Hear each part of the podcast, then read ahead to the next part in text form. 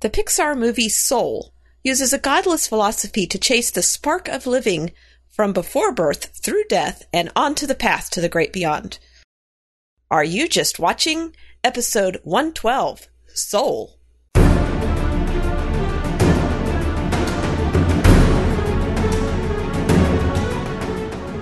Welcome to the podcast that shares critical thinking for the entertained Christian. I'm Eve Franklin. I'm Tim Martin. And we decided to open up the year with a, a very metaphysical uh, hmm. discussion of life, death, and where souls come from and where souls go, and all from a rather humanistic philosophy. Very. Yeah par for the course for Disney offerings recently, though. Yeah. Still, they know how to entertain.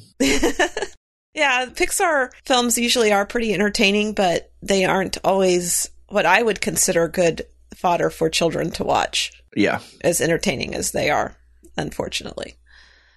We had two options for this month. We thought about doing Wonder Woman 1984, but it turned out to not get the best reviews, and people were kind of ho hum about it. So whether or not we ever do it, I don't know. I may still watch it again and take some notes just just because. Maybe a, just cause. as a DVD release. Oh wait, do they even do that anymore?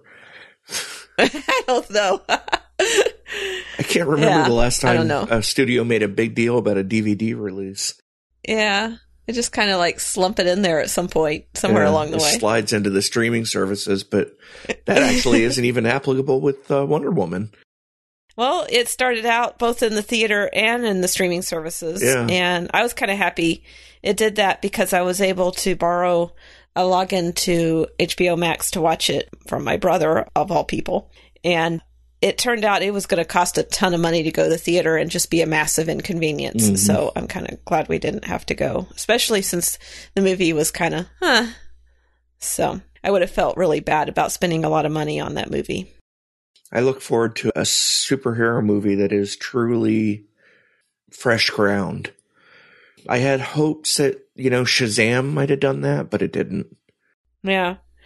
There were some themes in Wonder Woman 1984 that I liked. Yeah. That would have been great for discussion that were beyond the normal typical superhero stuff. But I think Soul will give us plenty of fodder to discuss. And while I will admit this is not my favorite movie, I think you probably liked it a little more than I did. I kind of had to force myself to watch it the second time. Mm. The music is kind of a, a mixture because the score is by Trent Reznor and Atticus Ross, but then there's a lot of jazz compositions and arrangements uh, sprinkled throughout the movie, which were done by Jon Batiste. So you have this nice synthetic, ethereal kind of I don't know, heavenly mm. quotes music interspersed with a lot of jazz. So it's an interesting score. I'll play just a teensy bit of the, the synthetic score part.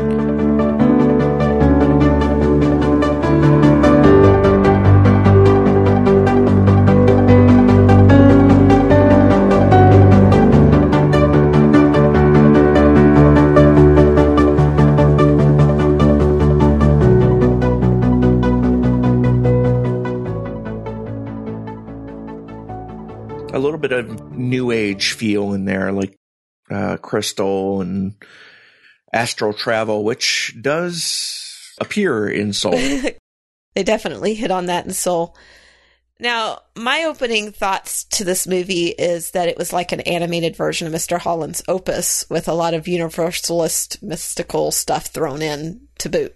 But like the beginning of the movie, more than anything, was where I kind of got the feeling of Mr. Holland's Opus, which I actually liked. I thought that was a good movie. It, it, talked a lot about how being a teacher is not always a calling, but is is something that when you dedicate your life to, you can have a great deal of impact on people's lives. Mm-hmm. Because in Mr. Holland's opus, he was a teacher by default because he needed to pay the bills, and you kind of get the feeling for Joe Gardner in this movie that that's what teaching is to him as well. And the movie kind of starts out with him getting called out to be told that he's now a full time teacher, and it was just not what he wanted to do. And so I, I, kind of got that same kind of vibe from it. It's like this is a man who wanted to pursue you know, real music where he was performing. And in, in the case of Mr. Holland, he was a composer and not ever able to follow his dream because he was stuck in a classroom teaching and he had to pay the bills. He had to live in the real world. Yeah. Practical considerations Yeah. had to take priority over dreams type of storyline. So yeah, that, Yeah. that's a good comparison. Yeah, so I really felt like this was an animated Mr. Holland's opus with, of course, the the leaning in towards African American culture and jazz instead of the the more prep feel of Mr. Holland's opus. Hmm. Then, of course, they had to throw in this whole when you die, what happens to you when you didn't get a chance to fulfill your dream. And then it was just kind of it, it kind of lost me. And part part of that is what we're going to be discussing because it is the major theme of the movie is you know, this whole concept of where the soul goes and where the soul comes from. And all of this is so anti Christian that it actually rubbed me the wrong way. Mm-hmm. And so I kind of almost feel like that if this movie had stayed with the whole concept of living your life in a mundane way instead of pursuing your dreams and how that impacts the people around you, it would have been more valuable in the same way that Mr. Holland's opus was valuable, where Soul decides to to make massive theological statements that are so completely wrong that it just it, it becomes unpalatable for a Christian, in my opinion. You know, the weird part for me was that keeping in mind that I that I am not an expert on on other religious philosophies in the world, I couldn't put my finger on any single source of religious philosophy. It it felt like they were just picking and choosing very small bits and throwing them all in a blender to see what comes out. I don't know if it was an attempt to insult the least number of people or to really just create as generic a philosophy as possible to serve as the vehicle for the story. hmm I feel like if it was the latter, I really feel like they threw that all out when they introduced Moonwind and his gang of new age wackos and made them integral to the whole mechanics behind the storyline of Soul. Yeah. Well, they they lost me right at the people mover into the great beyond. So I, did, didn't even have to get that It's- far. You, you hate people movers that much? But the other thing that I found interesting about this is that, like Inside Out, it really seems this. It's a Pixar movie that really seems to deal with concepts that are not necessarily things that kids are thinking about, or that kids would even want to sit down and be entertained by. Yeah. I mean, this one is the whole concept of life and death and pursuing your dreams and that's kind of more of an adult kind of thing. So it makes me wonder whether Pixar, even though they're making kids movies, are really going after a, a more adult audience with their stories because I don't see how kid could even be interested in this movie. I can. I can say for certainty that children like 9, 10, 12 years old, they think about this kind of thing and they do so frequently. Mm. But at the same time, that's why it's so important that parents view this kind of movie with their kids so that they can talk about the harder stuff because the kids have Mhm. questions and Yeah. either they're going to go to their parents for the answers or they're going to go to uh, far less trusted sources. And, you know, if the kids go to the less trusted sources, it's not game over, but it's a, what's it called? A tally mark in the enemy column. Yeah. Well, and the other thing is is that this is so beautifully visual that it's really hard to compete with something that's so beautifully visual. Yeah. because most children especially are are very visual and so when we take them to sunday school and and they get bible verses and well i hate to say flannelgraph because i don't think most churches do flannelgraph anymore but Hmm. that's what i was raised on you know and it's not beautifully visual and so there's not a lot to really picture and understand about what christ is and what god is and we're just supposed to take it on faith and then they go and watch a movie like this that presents a completely opposite storyline to what we're taught in the Bible. Yeah. And it's beautiful and it's visual and it's interesting and yeah, I I don't know. For me, this movie, I, if I had children, I'm not entirely sure I'd show it to them. Mm, I definitely see where you're coming from. I did like Soul, but at the same time, I agree with your take that it it does not present sound philosophy. It doesn't even present sound philosophy, nor does it present sound theology by any stretch of the imagination. yeah. The reason I liked Soul was because I liked the man versus himself storylines, and when they're presented in Disney films, uh, Pixar films, I feel like they are more impactful. And that's actually one of the reasons that I really liked Inside Out. And I think Inside Out is still my favorite Pixar movie, hands down. And this Souls was like Inside Out in that regard, but it paid a lot less service to theological considerations and philosophical and psychological considerations than I think Inside Out did. Where Inside Out strayed from what would have been sound theology, at least it was clear what they were trying to do as far mm-hmm. as, you know, speaking to different groups or different concerns. But in this, it, it was just much more aimless, in my opinion. So, you know, I feel like the, the logic behind this story was, was lacking, but I still liked the presentation and, and I like the idea that it makes you think about more cerebral things. Hmm. You know, for me, I actually did not like the main character. Yeah. Joe. He's almost like an anti hero kind yeah, of thing. it, yeah, exactly. Well, yeah, yeah. I thought he was rude. I was particularly not distraught, but I didn't like the way he treated 22, the soul that he was assigned to mentor. Not only did I not like the way he treated it, but I thought it was out of character for a middle school music teacher who must have at least some desire to teach.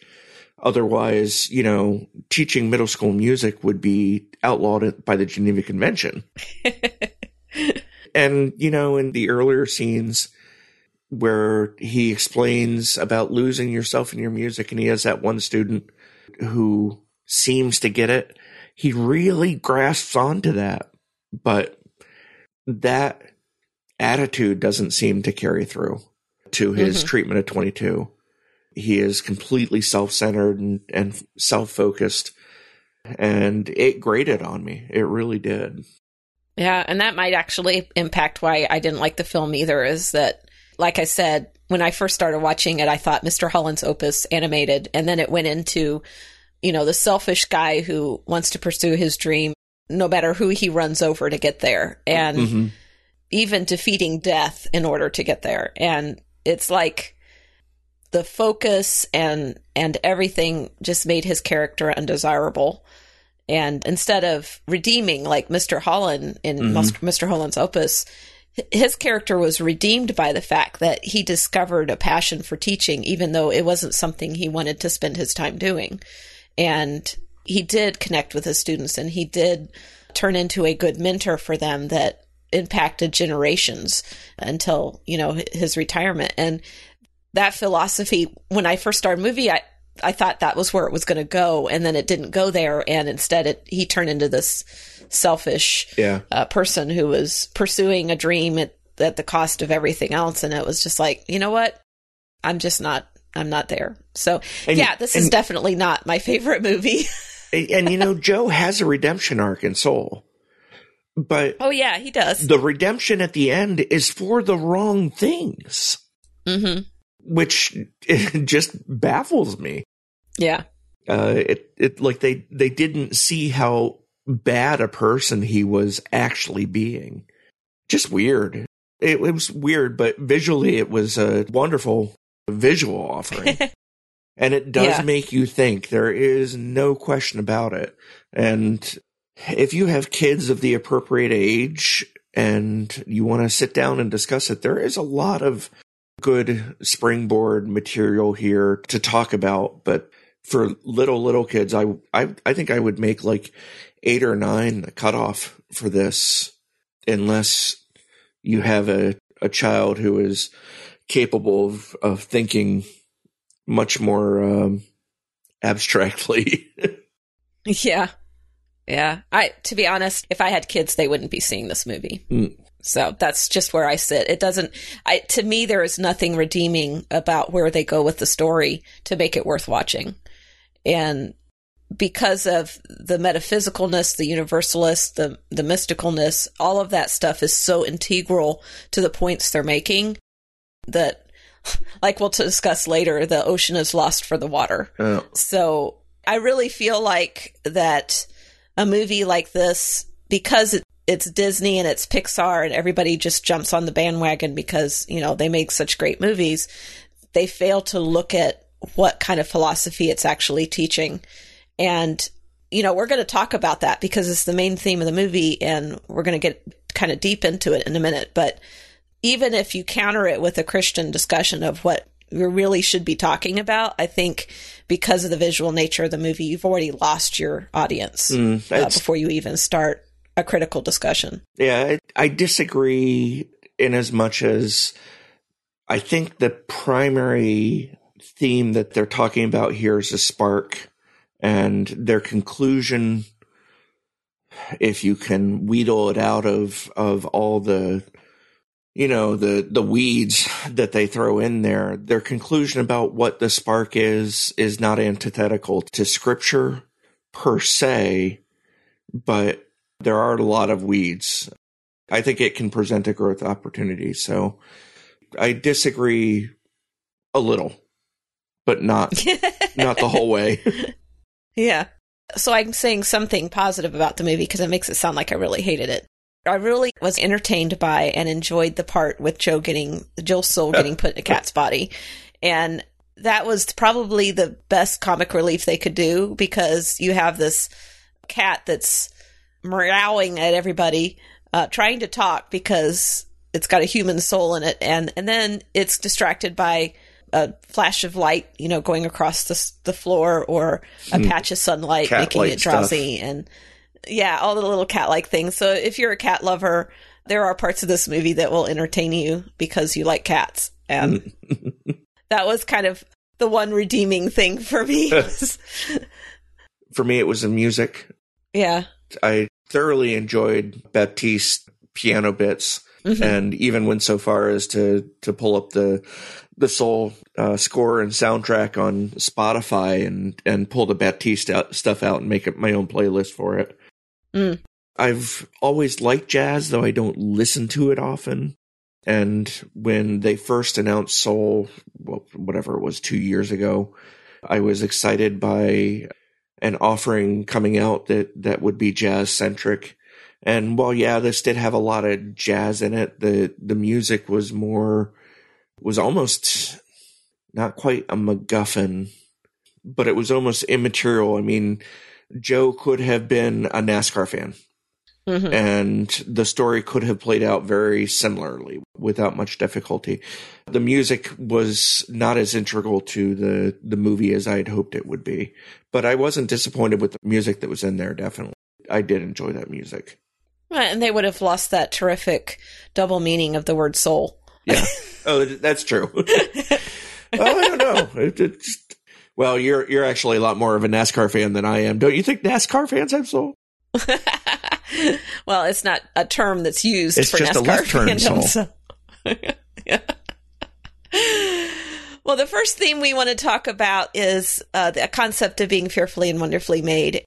One of the most interesting things about this movie is the the Great Before, which is probably the the biggest portion of the metaphysical that you see in the movie, and the the concept of where souls come from. And I do appreciate that this didn't like recycle souls, which there are some humanistic philosophies hmm. that believe there's only so many souls and they just keep getting recycled over and over yeah. again. Reincarnation, yeah.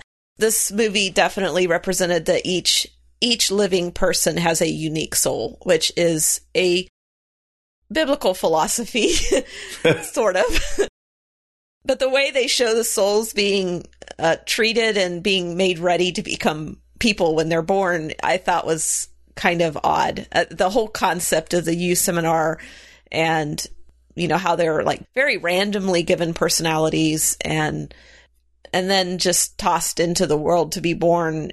It, it seemed very random to me. And I think some of it, you know, kind of bugged me in the fact that they were treating them like they were physical beings, even though we know from scripture that the soul of humanity is what it makes us closest to God. It is, it is not our physical being. It is our Right. spiritual being. And our souls are trapped inside a physical body, but they're not physical. And so the way that they were treating these souls as if they were physical before they're even born, or even after they die too, because the Jerry explains herself to Joe by saying that I'm not something your feeble human brain can conceive of. And that f- quote actually kind of threw me out of the movie because I was sitting here going, but he's not human anymore. He's a soul. hmm he doesn't have a brain anymore. He's a soul. And the only way that I can think that we can even come close to comprehending God is when we are merely our spiritual beings, our souls, because that's when we are closest to God and have a better understanding of the spiritual and the eternity and all of that. Where when we are physical, all we can think of is physical things. But when we are thrown out of our physical body and into a spiritual existence, then theoretically we are no longer held to the constraints of our physical bodies. I don't think they were referring to gray matter when you know they said human brain, or at least it, Mhm. you're right. They definitely shouldn't have been. They should have been thinking consciousness or that you can conceive of or something like that. Yeah. Yeah. Well, it threw me off by them referring to his feeble human brain. I'm like, well, he does, he's not got a feeble human brain. He's a soul. You should be able to comprehend more as souls.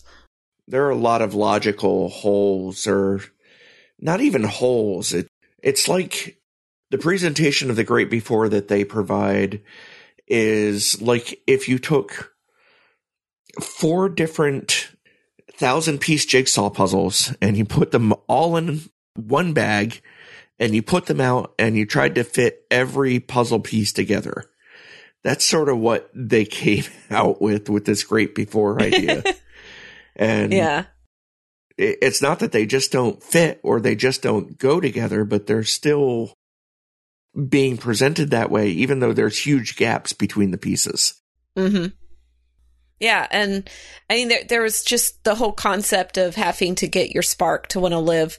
I imagine there's a lot of souls that are born that don't ever have a spark, and it, it's kind of sad to say that, but there's a lot of people who go through life with never finding that spark or Mm. never having. And I'm not talking about purpose because that's kind of the whole point of the movie is that your spark is not your purpose. And a lot of that has nothing to do with the state of the soul. A lot of it has to do with nurture, not nature. And so there's three things here that they're equating all as the same because you have a soul, which they are giving unique and distinct personalities in the movie. And then there's what you're born into. It's, it's your, the genetics of the body that you are born into. And then there's also the family and the circumstances that you're born into. Mm-hmm. And all three of those play a part in who you become as a person. And the unfortunateness about this movie is they're not taking the, the latter two into account at all. They're saying that it's all who your soul is. And I don't know. I just don't think that that's a good enough explanation for people. I don't see how they discounted the latter two. I don't think they were in consideration in the, the course of the presentation. well, it's like the soul that they that came out and said, "I'm a manipulative megalomaniac who's intensely opportunistic." All of those traits are Oh, yeah. at least the vast majority of those traits are things that are created by genetics and nurture, not by soul. Because we are all sinners. I mean, if you go back to the Christian concept of who we are in a spiritual sense, we are all sinners. So we all have that blackness to us. And when that blackness comes out into megalomaniac, you know, opportunistic manipulation, all that kind of stuff, that is usually nurtured. That kind of expression of who we are as sinners comes out through nurture and nature. And so I feel like they're completely discounting the fact that once you send that soul to earth and it's born into a body, that that body and that circumstance of its birth has a lot to do with who that person's going to be. Mm. And I think they they just pr- pretty much left that out of the movie.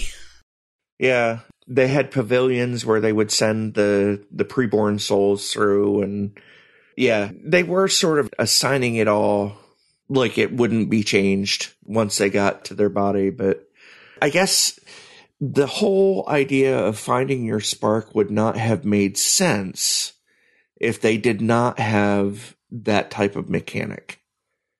But then But- the whole idea of preborn souls wouldn't have made sense. so Yeah, well, I mean, let's go to the biblical idea of where people come from because I think that's more valuable than anything this movie put forward. And and Yeah. that's why I keep stumbling with this because it's like none of it made sense to me. It I spent that whole time going, "No. No. You guys have it all wrong. Come on." Mm. so in Psalm 139, 13 through 16, it says, For it was you who created my inward parts. You knit me together in my mother's womb. I will praise you because I have been remarkably and wondrously made, or as another version puts it, fearfully and wonderfully made. Your works are wondrous, and I know this very well. My bones were not hidden from you when I was made in secret, when I was formed in the depths of the earth. Your eyes saw me when I was formless. All my days were written in your book and planned before a single one of them began. And I think that is the probably the most important thing. It comes from uh, living a human life in lockstep with God. Let's put it that way. Is that God knew us and He formed us and He brought us about to live our lives and all of our days, all of our hours, all of our minutes, all of our seconds were pre known before we were even born. There was no uncertainty about it. There was no searching for a spark or anything like that. God has preordained us to be the people that we are, even to the point that we are sinners and that we will come to know him. And, and that is to me a such a prettier picture than some randomly yeah. assigned personality. And I will say that this concept of being fearfully and wonderfully made, we are actually recording this up episode during what is uh, in some walks uh, of Christian faith, uh, the Sanctity of Life Sunday, and it, it was interesting because I was in church this morning and we did a video of you know just showing all of the babies that God has formed and and gifted us here and and it was just an emphasis on the I the concept that every child should be wanted if not by the family who gets it but by God because he desired that child to be born. And just the emphasis the pro-life emphasis that we should be having as Christians that every child has a right to be born and live it and live a life and I also wanted to mention also with the fearfully and wonderfully made in mind that if you're anywhere around the Cincinnati area, the Creation Museum has just opened this last summer a new exhibit called Fearfully and Wonderfully Made, and it is exquisite. I've been in to see it. They've got exquisitely made models of the uh, development of a baby. It is so superb, and if you're in the area, you sh- really should go see it. It is an amazing exhibit, all about how fearfully and wonderfully made we are, and uh, from the moment of conception on. The scripture I was thinking of was Ephesians 1 4, for he chose us in him before the foundation of the world to be holy and blameless and loved before him. And, Yeah, you know, to me, that speaks to the timeless nature of God's planning and omniscience in our eventual service to him, hmm whether we wanted to or not. the people who are unsaved are just as much in his will as uh, Mhm. those of us who are. yeah, And God knows before the foundation of the world who would and would not accept him as his savior. And I don't know. So there's this there's bit in soul where they say soul number 108 billion 210 121 uh, 210 million 121,415 but the soul so you know they've had 108 billion plus souls that they've done which uh, speaks to the the concept that they're not reusing souls a la reincarnation, but the hmm the main character soul number 22 uh, only called 22 in the movie is uh, suggests that it is the 22nd soul that was created birthed i don't know in the great beyond or the great before rather They don't really explain where the souls come from, do they? Yeah, they, they- just kind of like they're just there. but they present it all as this huge layer of uncertainty, but it isn't. It isn't uncertain. Mhm. It's all determined long before time started going tick tock. hmm Well, and, and you know the interesting thing about that, and it just kind of to lean back into our pro-life argument is, are these souls that are actually going to be born? They never explain, you know, is the soul going into the child at conception, at birth, or at a certain Uh. age? Because I mean, that comes on on a whole different level because with the level of abortion, I mean, how many babies have we aborted just in the United States in the last, you know, since Roe v. Wade? Yeah. I mean, it's it's a sobering number. Those are if they were ensouled at conception, then those are all souls that you know came to Earth and then get a chance to live. And then there's some people who believe you don't get a soul till you breathe air, and you know it's like because you know the breath of life is referred to in Scripture. I mean, there's so many twisted ways of looking at that. Not to get too dark, but they must not go to babies who were aborted. Otherwise, we would have seen more of those souls on the People Mover. Right, little babies, Yeah. little baby souls. A lot of them. Yeah. Because that's how many kids are aborted every day. Yeah. Yeah, that's that is sobering and something they obviously didn't take into account when they made the movie because, you know, the humanists don't care about abortion. So why would they even figure that into their calculations? Yeah. And then there are, you know, children that die of natural means, you know, right after birth or right before birth. You know, there's miscarriages. There's, it's not even just abortion. The amount of death that occurs just getting to childbirth is, is pretty high. And then ones that never make it to adults, they didn't really show a lot of children on the, the people mover either. So Yeah. yeah, that, they almost like made it like a build a bear factory. Doesn't matter what happens to the bear once it leaves the, the store front door. yeah. the way that they were assigning the uh the personality quirks and and uh and everything like that and uh, the hall of everything finding the the spark and the hall of the mentor uh where you know the mentor is trying to to help the soul find its spark um that put me in mind of uh first samuel sixteen seven uh, where it says, But the Lord said to Samuel, uh, Do not look at his appearance or his stature, because I have rejected him. Humans do not see what the Lord sees, for humans see what is visible, but the Lord sees what's in the heart.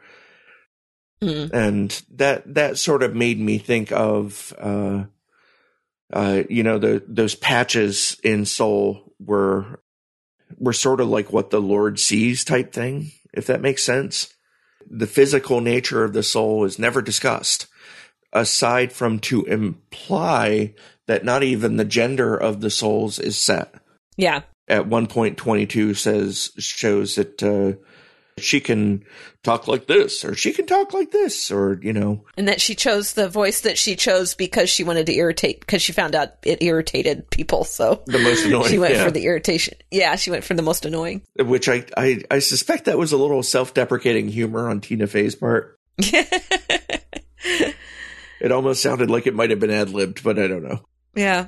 It's interesting that you bring up this concept of, you know, that there not being any gender because if you go with the the transgender movement that's going on right now, you know, they say that you're born into the wrong body, that you're a, a female gender born into a male body or a male gender born into a female body and and Or that's why you're born not into comfortable a body where you don't want a gender at all. Yeah, and and so this concept of the soul being genderless, I I feel like from scripture that being genderless as a soul it makes more sense because Jesus himself said, you know that in the kingdom there'll be neither giving of in marriage or you know the male and female will not be married or anything like that. So I Mhm. really feel like that gender is is really an expression of of your physical being, not necessarily your spiritual being. And and that's why God sees all of us as equal, male, female, or regardless of nationality or ethnicity or anything like that. He sees us all as, as equal because our souls are equal and he sees us as spiritual beings and not as our physical bodies. I, I don't know. The idea of marriage and the the union of man and wife play so heavily into the lesson that Christ tries to teach about his church and the Messiah. And it speaks to uh, what God has put together, let no man tear apart. That's all the physical, though. That's not the spiritual, because he was even asked a question about that. Okay, this is Matthew 22 29 through uh, 32. He says, Jesus answered them, You are mistaken because you don't know the scriptures or the power of God. For in the resurrection, they neither marry nor are given in marriage, but are like angels in heaven. Now, concerning the resurrection of the dead, haven't you read what was spoken to you by God? I am the God of Abraham and the God of Isaac and the God of Jacob. He is not the God of the dead, but of the living. Mm. To me, that kind of showcases, not saying that we don't have gender in heaven, but it's not as important it is as it is in physical bodies. I do agree with you that the the picture of marriage is extremely important to the the lesson of the church and you know Christ is the groom and church and the church is the bride and all of that but I do think that that is a physical understanding I don't necessarily think that that is actually applicable to people in the afterlife because the entire church is the bride of Christ. So in that instance, we were all feminine in the eternity. So mm-hmm. I don't know. Yeah. I'm willing to be proven wrong on that. So if somebody uh, with greater knowledge than I wants to come yeah. forward and, and debate that topic, I'll I'll be more than willing we're, to back down. We're hardly the first people to question this. Yeah, it's yeah. My my grandfather and I had uh, actually had this exact discussion, I want to say 20 years ago after my grandmother died. Mm. And, uh, you know, it was weighing heavily on his heart.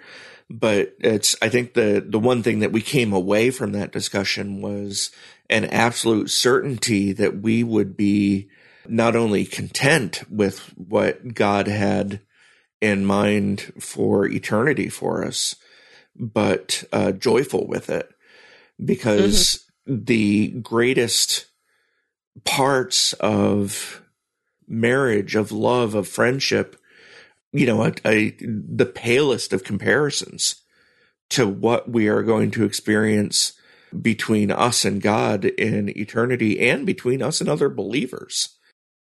Yeah. So, yeah.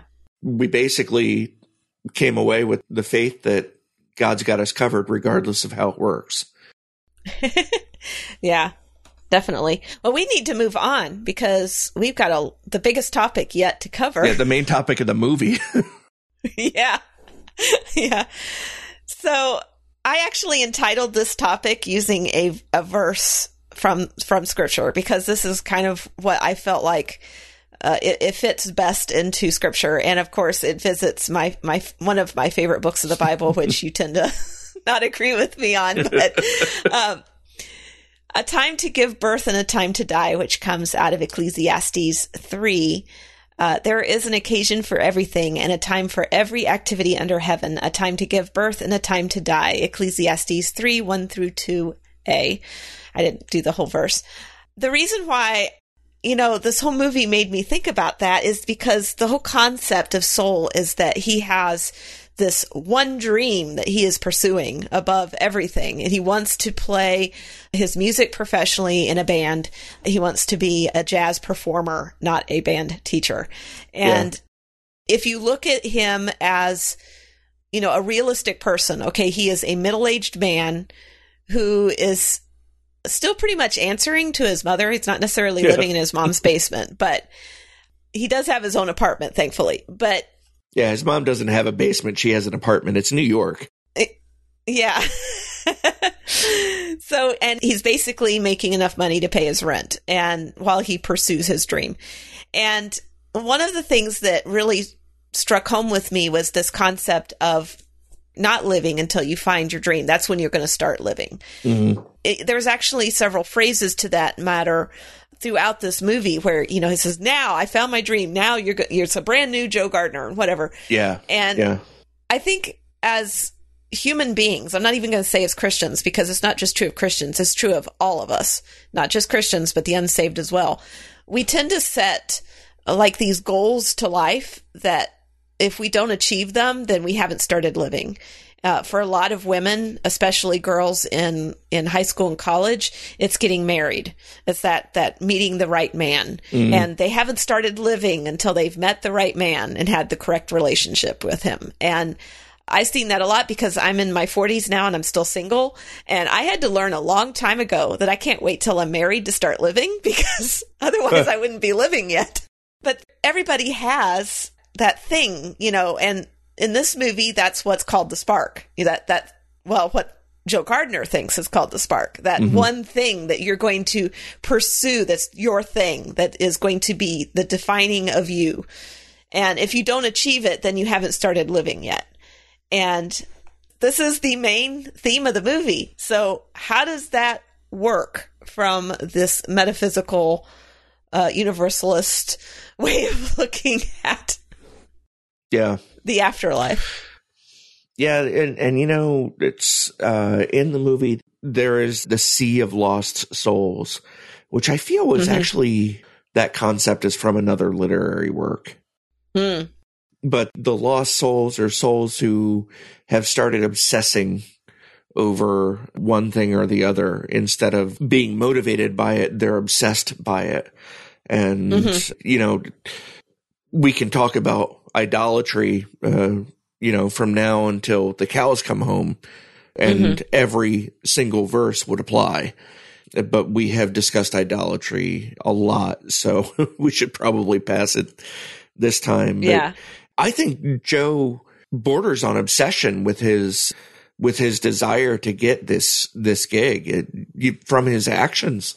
You know, everything from um, when he first gets a call from Curley, he runs the appointment completely uh, ignoring all common sense Hazards. rules of safety. yeah. And then, you know, when he gets his call back, uh, he does well in the, in the, uh, the audition. He gets his call back and, and he narrowly avoids death seven times mm-hmm. before he falls into a manhole, an open manhole. If that is an obsession, I, I don't know what is. The focus on a, a single thing or event to the exclusion of all other inputs. And that's, that's mm-hmm. what he was. So, I feel like they sort of missed the mark there. That he was he was one of the lost souls, and that could very well be because he was living you know, just the, his mundane existence until he got the call for that. And then he goes and he gets in the zone while he's playing for his audition. Mm-hmm. And so in, in the movie, they're contrasting, you know, the lost soul versus the zone, which is where you've, I guess, reached a meditative state of joy and a, surrounding a yeah. I don't know. I'm not exactly sort of like sure that, how you explain that mindfulness them. of nothing but yeah, the, nothing but what thing. you're in. yeah, and if you're obsessing over something without a, a connecting with the joy of being in that, uh, then then it, you become a lost soul. So they're very similar. Just one is lost, and the other one is, I guess, enlightened. It might be the the way yeah. of rephrase. Yeah, Question I don't mark? know. Question mark.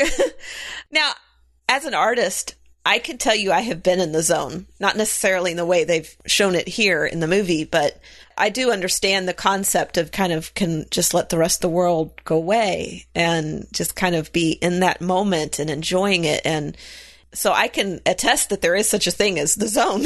and I would say that probably all of us at some point in our life have, have experienced the obsession of a lost soul at some point, just you know, getting lost in the mundanity of life and, and just, you know, the humdrum of getting up and going to work and doing your stuff and then coming home. And that particularly happens if you're in a job that you don't like. Yeah. So I think that, that those two concepts in the movie are easily, easy to mm-hmm. connect with, to understand. Yeah. And at least if you're an artist. And you know, if you don't think too much about it, the whole main concept of the movie, the idea of the spark, You know, that's Mhm. easy enough to connect with too, as long as, like I said, you don't think too much about it. but the whole point of the movie is that they want you to think about it. Yeah. And uh, throughout the entire movie, Joe thinks about it all the wrong way. Yeah.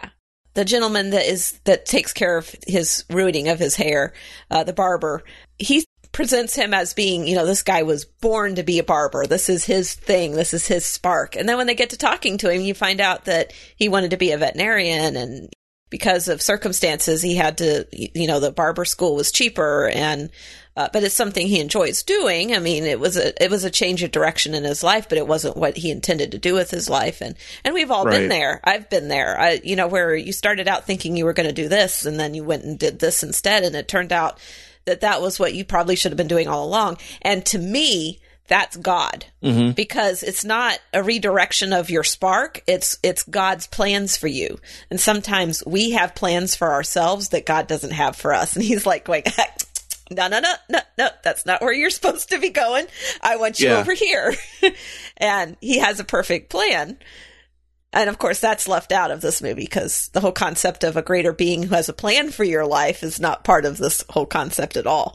I feel like the whole purpose behind the Dez the Barber discussion was to show that Dez's spark in this case was not to be a barber or to be a veterinarian, but to help people. The problem with that is, Mhm. is that doesn't really seem to address in my mind the whole mechanic that they established for the mentors to help the souls find their spark.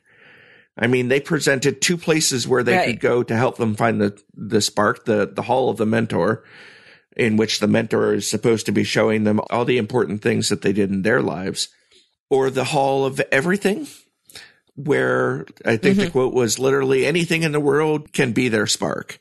But I don't see how helping Right. people would be either one, where you would find it in either one. Well, that's the thing is, is that when the, the final explanation as to why 22 got her spark Mhm. was that it wasn't a purpose. It was just the desire to live. Yeah, exactly. So it's not necessarily what you're going to do with yourself or what you're going to be or what your gift is going to be, what your purpose is good. None of that. It's not. And, and that's what Jerry says. Oh, you mentors and your passions, your purposes, your meanings of life. So basic and walks away. They don't ever actually explain it. It's, it's actually Joe who puts it into words at the end of the movie. But there is this idea that the soul has to want to live and 22 didn't want to live she had this very bad view of what life meant. And so it wasn't about finding a purpose. It was about finding a desire to live. And by mm-hmm. walking a day in Joe's shoes, she found some of the joys of living and she experienced some of those and then goes, Oh, I do want to live. It wasn't that she found her spark in a purpose. It was that she found her spark in that life was worth living. And that was why I think I said earlier on is that there are a lot of people who go through life without ever finding that spark because some people never think life is worth living. I've met a few of them in my lifetime. And sometimes that's actually excuse that is given for abortion. It's like, you know, these kids will be raised in bad homes and they might get neglected or abused or whatever, and their lives won't be worth living. So let's just remove them from life before they ever have a chance to experience any of that.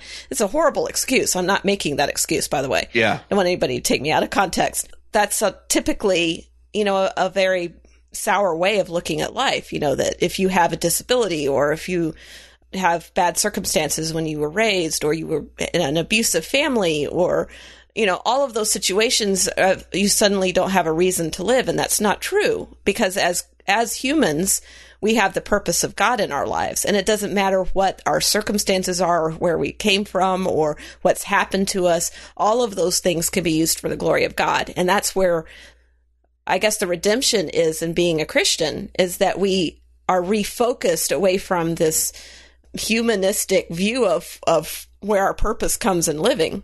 hmm And we can focus it back on a spiritual one.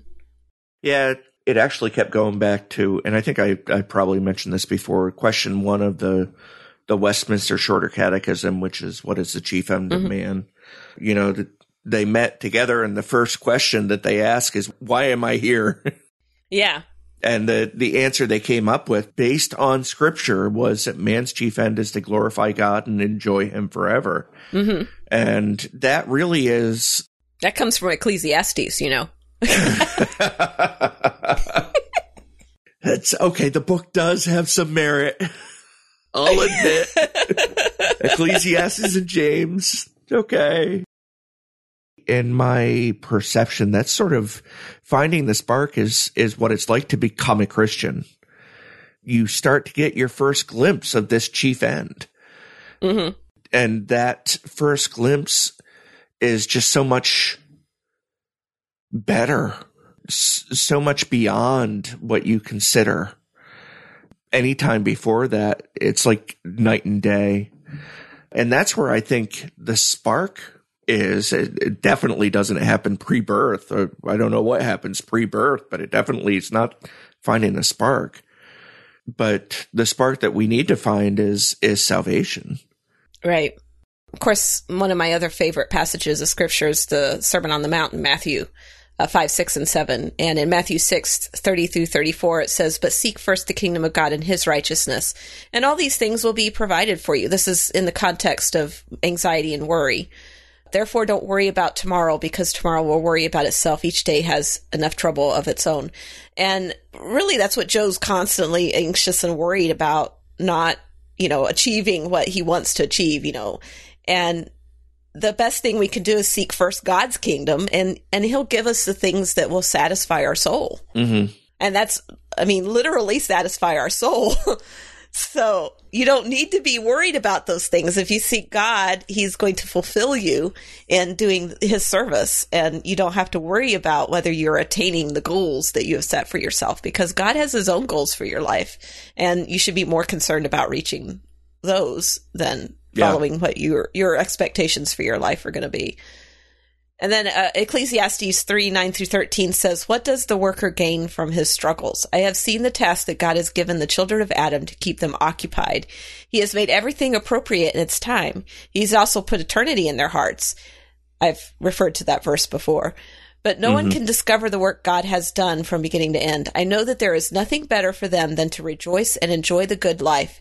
It is also the gift of God whenever anyone eats, drinks, and enjoys all his efforts. So that's kind of like this this whole idea of living in contentment with the things that you have and enjoying. is actually one of the last things in the movie is you know J- they give give Joe a chance to go back and have a second chance at life. And they ask him what he's going to do with it. And he said you know i'm going to i know one thing i'm going to live every minute of it so he's going to enjoy every minute of it. And that's what Ecclesiastes is telling us there. It's like, it's a gift of God to enjoy our efforts in, in living. Mm-hmm. And then there's the concept in here about, and it's the story of the, the two fishes that kind of have to set the stage for this one because at the end of their jam session, you know, their their first performance together as a as a band. Dorothea and Joe are standing out on the street and he's like, I just, you know, I thought it was going to be more. You know, I've been waiting for this day my entire life and it just I thought next? I'd feel different. What's next? Yeah. And Dorothea tells the story about these two fish, you know, that the younger fish comes to the older fish and says, you know, I'm I'm looking for this ocean and the older fish says, You're in the ocean. And the younger fish says, This, this is water. What I want is the ocean. And I kind of thought that that was an interesting story and that it, you know, you miss living because you're looking for, you know, the life, you know, the thing that, that will make your living worth living. Then you, you, you miss living because you're so focused yeah. on what, what you think it's going to be. And so in Proverbs, it says, Commit your activities to the Lord and your plans will be established. The Lord has prepared everything for his purpose, even wicked for the day of disaster. And Proverbs 16, 3 through 4 is the reference for that. You know, I, I got to thinking it's like when, when we're planning our lives out, we typically, we have an idea of what we're going to do with our life. I, I did myself. I mean, every college hmm. kids goes through this. You know, you graduate from high school and you pick your career and then you go to college and you realize, oh, wait a minute, that's not what I want to do. So yeah. then you change your major, you know, about halfway through. And I think pretty much everybody's been there. There might be some really focused high schoolers that go into college and stick with their major, but most of them change it. You, you change your major because then you realize you don't want to do that. And then you graduate and you end up doing something completely different than what you have your education in. Yeah, it, it's not even a little bit like what you pictured. Yeah, yeah, and and I think that we all hit that, or most. I would I shouldn't say we all because in general I say most people do, but there's probably some really focused people who end up doing what they intend to do their whole lives. But God has a plan for us, and, and we have to let go. You know, loosen our hold on on our plans and and let Him give us direction. You know, commit what we're doing to Him and let Him guide us. And it's freeing I mean, it, it lets it lets you let go of that obsession that they talk about, like the the lost soul that the mystic travelers or whatever they are rescue, who's stuck on this trading, and when he they wake him up and and he goes, "I'm free, I'm free," you know, and that's what giving it to God does. That's it, releases you from the concern and the worry about, am I doing what I'm supposed to be doing? Am I achieving my goals? Am I you know, this whole type A personality of, of being driven towards something all the time. And it is uh, definitely a, a relaxing of all of that. Yeah. The idea of the fish in the ocean reminds me of can't see the forest for the trees type thing. Mm-hmm. Yeah. But it, it really is a lot more about you've had it all along right in front mm-hmm. of you. Not only is it right in front of you, you have depended upon it. You would have died without it but uh, you don't acknowledge it, and that's that's the way that God is. Mm-hmm. We exist because God enables us to exist because it's his will and his plan that that we are doing what we're doing. Right. And I think it's interesting, you know, that you you made the uh, comment about how he missed all of these opportunities to die because he's not paying attention. And at the same time, when I saw that, I was thinking, you know, that's kind of the way we are as Christians is, you know, God has appointed a, t- a time for us to die. And until we reach that point, we're immortal. So this whole idea of, you know, how many of those careless things do we go through in a day and not realize how close we inched by death because God, it wasn't our time yet and God has ordained a time for us and we're not going to be called home until we have reached that time. And the whole concept of cheating death, which is what Joe does in this movie twice, he mm. cheats death twice.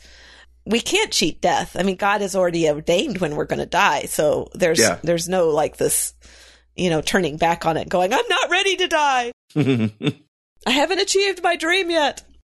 You remember the show Touched by an Angel? Mm-hmm. Roma yes, Downey. Uh, mm-hmm. There was an angel of death in there which was, you know, refreshing because it, it put a different spin on death. Yes, it did. You always see death as the, the dark cloak skeletal figure with the carrying the scythe. But, uh, in this movie, he's an accountant. yeah. Terry the accountant is death. It, the way Joe resists the death here, it was in stark contrast to the three people, the first three people that he ran into in the, on that people mover all mm-hmm. three of them were like, one of them said, I've been waiting for this a long time. I was 108. Mm-hmm. And the other one appeared to be a Native American um, Inuit or, or Eskimo. She says something along the lines of, This sure beats my dream about the walrus. but they, they all are accepting of it, mm-hmm. which I think is the way we should be when the time comes, even though you know, I don't know how I'm going to, uh, if I have to face it from afar, you know, like mm-hmm. A, terminal diagnosis or something, I don't know that I would be as, as, uh, as brave as I make it sound now. But that too is part of God's plan. And, and the idea that there's a, a death going around collecting souls a la Piers uh, Anthony just isn't biblical. Um, death is a part of God's will, just like everything else. Yeah. We have our, our time on this earth to, to serve him. And you do not know when that time is going to end. And, uh, for many, it, it ends much, much sooner than people think is fair. Yeah. You know, I was really kind of surprised that in their people mover that Joe was the only one who was running away from the great beyond. Yep. It's like I would think that there are a lot more people who die every day who aren't ready to be dead. And the other really strange thing about that is that they even tell you that his body isn't dead yet. I mean, he wouldn't have been Yep. able to jump back into it if it wasn't. It, and so there's they seem to be implying that you know the soul is freed from the body even before the body is dead, and Yeah. so yeah, there was some really weird stuff going on in, in that whole concept. That was one of the mechanics of the the movie that I thought was broken was, you know, they Mhm. were implying heavily that all of this was taking place in between time, outside of time. But, Yeah. you know, 22 reference days and weeks and years and and Mhm, the- Centuries. the the idea that you know so 108 billion is being taken care of now and 22 still hasn't found its spark that speaks to Yeah. time and the fact that when they go back to joe's body he's in a hospital bed not at the bottom of a manhole means that time has passed Right. on earth too so yeah. that was all sort of a broken part of the whole underlying mechanics of the movie for me Yeah. Yeah, there there definitely was a, a parallel time going on between the the physical world and the metaphysical beyond before or I do wonder, does that mean that Abraham Lincoln and Mother Teresa and all those mentors that 22 had before, does that mean that they weren't dead when they were mentoring 22? Joe was not was supposed to be a mentor, remember he Oh, usurped that position. Yeah, it was Plus supposed the to be. fact it sounds like that they were bringing people from the great beyond into the great before in order to mentor. So it wasn't like they were interrupting the souls on the way to oh, the I great hadn't beyond. caught that. Okay. Yeah.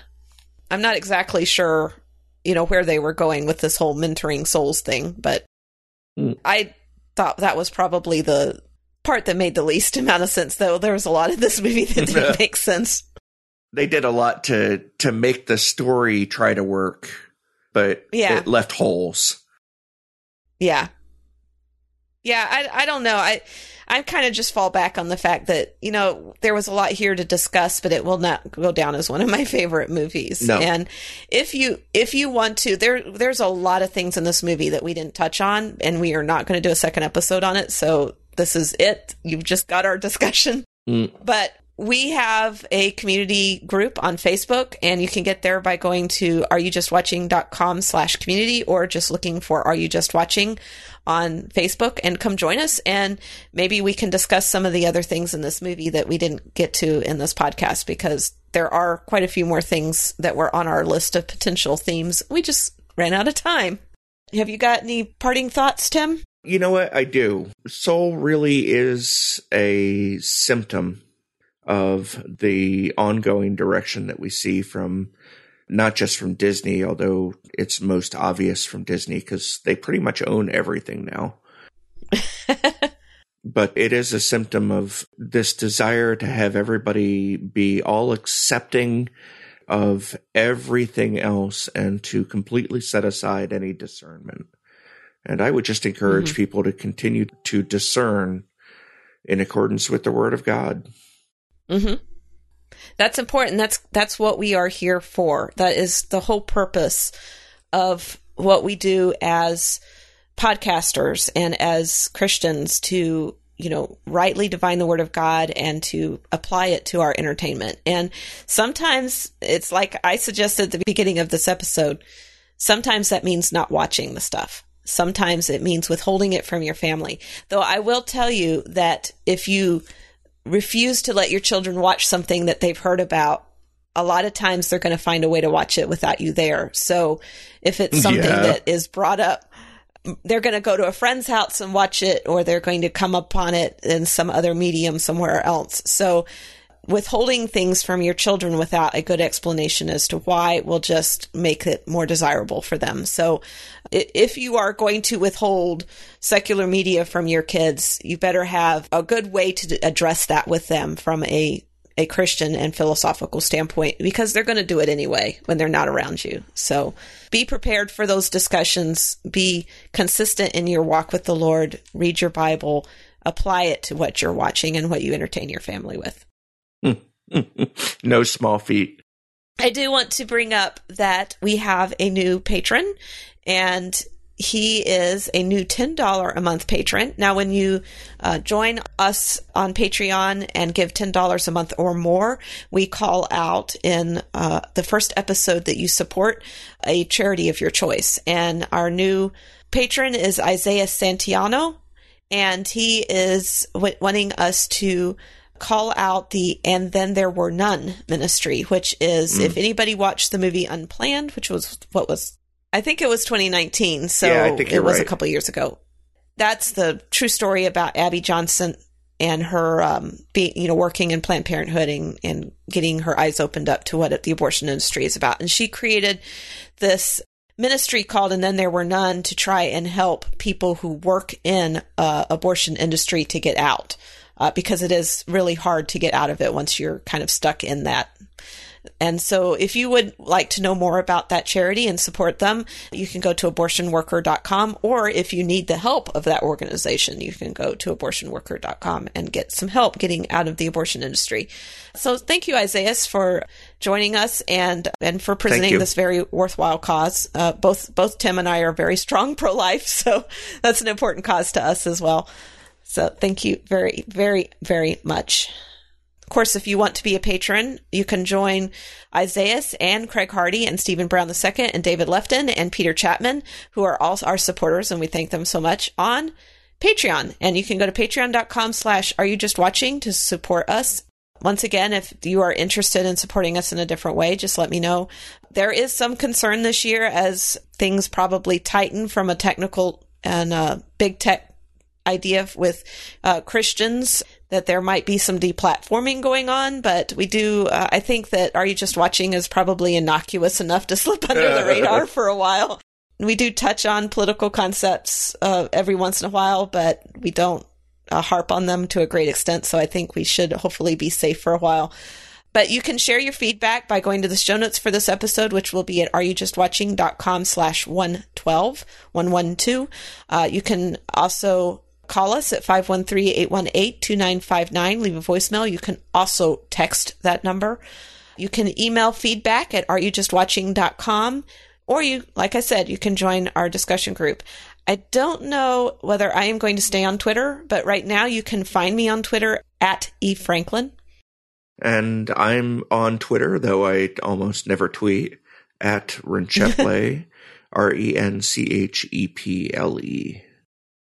And if there are other uh, social media platforms you'd like to find us on, please let us know and we will explore whether or not we can add those to the list. And you can find and find us on pretty much any of the places that you get a podcast.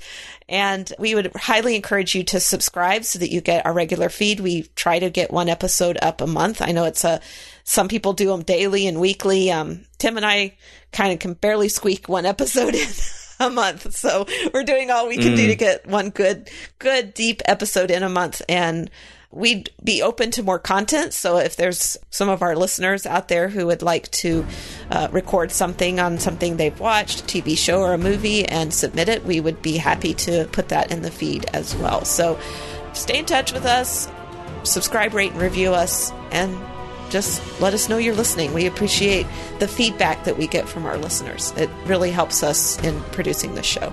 Thank you so much for listening. I am E. Franklin. I am Tim Martin.